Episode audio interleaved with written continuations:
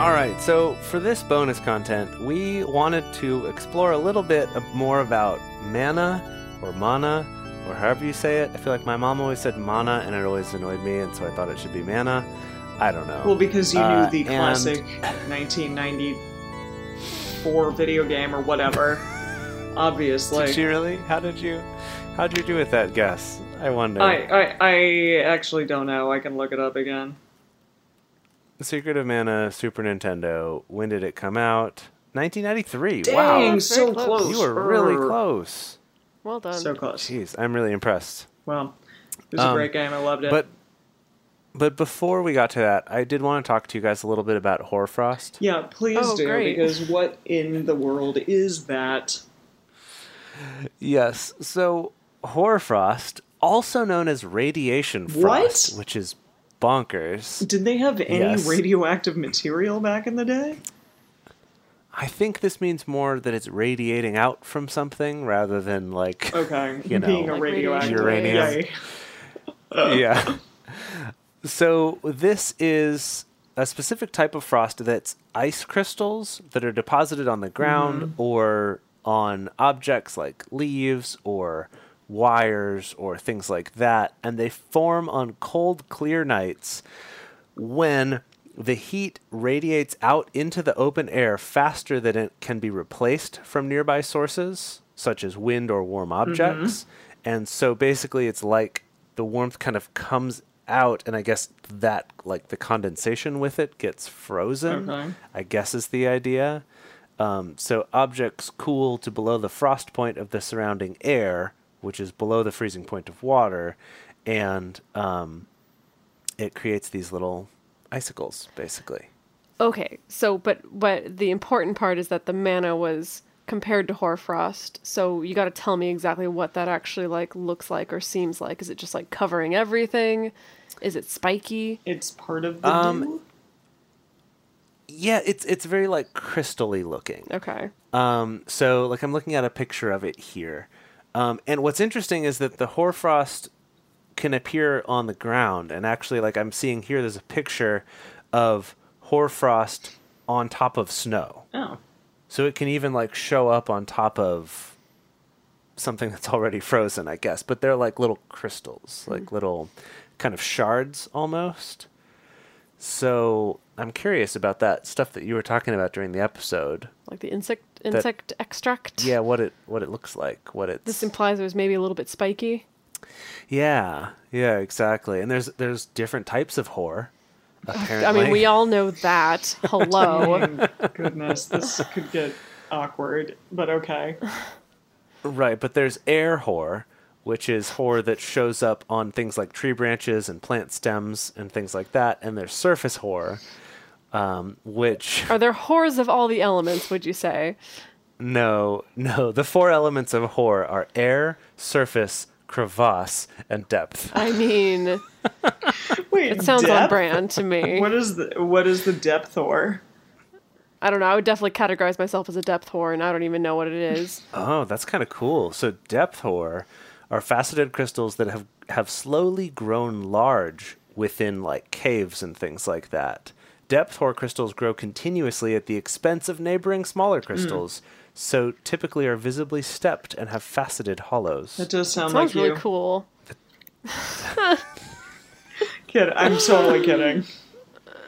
No, I embrace it. yeah, definitely. But it sounds like these people were probably dealing with surface whore, which are fern-like ice crystals. So I think they, like little ferns, like little That would support the kind of algae theory of mana see. being more this algae or lichenous uh, kind of substance, like a plant material, some kind of organic material. Wow. Yeah. Yeah, Yeah. that makes sense. Interesting. There is so much more information about frost than I ever thought possible. Yeah. There's so Oh, many I'm different sure. types of frost. Yeah. I did have some other fun information, and that is the word mana, M A N N A, or I guess actually like the older spelling of this was just M A N A. Mm-hmm. But the meaning of it is what is it? Really? So well, straight, straight up. Seriously? I mean, good Yeah. point. Good, uh, good, great question. I mean, honestly, for all we know, it could have actually been like we call, hey, we got to go out for our morning's collection of what the fuck that's all over the ground. Jeez. Yeah. Yeah, exactly. Yeah. Our morning collection of what's it called? Yeah. What's, what's that stuff? Exactly. oh man. Yeah. Wow. Of what the heck? What the Of what what, the, the heck? heck, yeah. There you go, Dedeker. Potty mouth Winston. Sorry, Potty sorry, mouth Winston. Yeah, sorry. exactly. You stuff my mouth full of some kind of weird sticky insect balls and Um, call me good. yeah. So we were talking earlier in the episode about whether like mana in Dungeons and Dragons and like video games and and the secret of mana, if it's the same thing or not. And what I found is that essentially just this idea that mana has since been used to refer to any sort of divine or spiritual nourishment. Mm. Oh. And I wonder if that nourishment applies also to sort of a Well, metaphorical that makes sense, like a magical nourishment. yeah. The magical nourishment. So I've got some fun facts about Okay. mana in more modern contexts Okay. that are all all upsetting in different ways. What how Oh, dear. so? So okay. This first one is at the Basilica of St. Nicholas in Italy. There's an annual ceremony of collecting a clear liquid from the tomb of St. Nicholas. Ugh. It has a pleasant perfume. That's good. Thank And- goodness.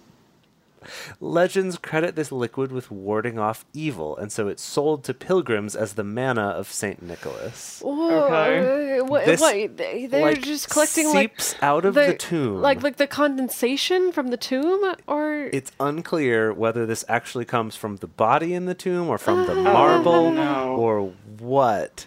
Um, oh dear, or some theories that it's like salt water being transferred up into the tomb through capillary action and then that being like white because it's Mm-hmm. Yeah, or, um, or i that guess one. a clear liquid sorry that's like the salt water coming out anyway This is horrifying, rather. very very upsetting Pretty what's uh, Pretty what's the next funny. one?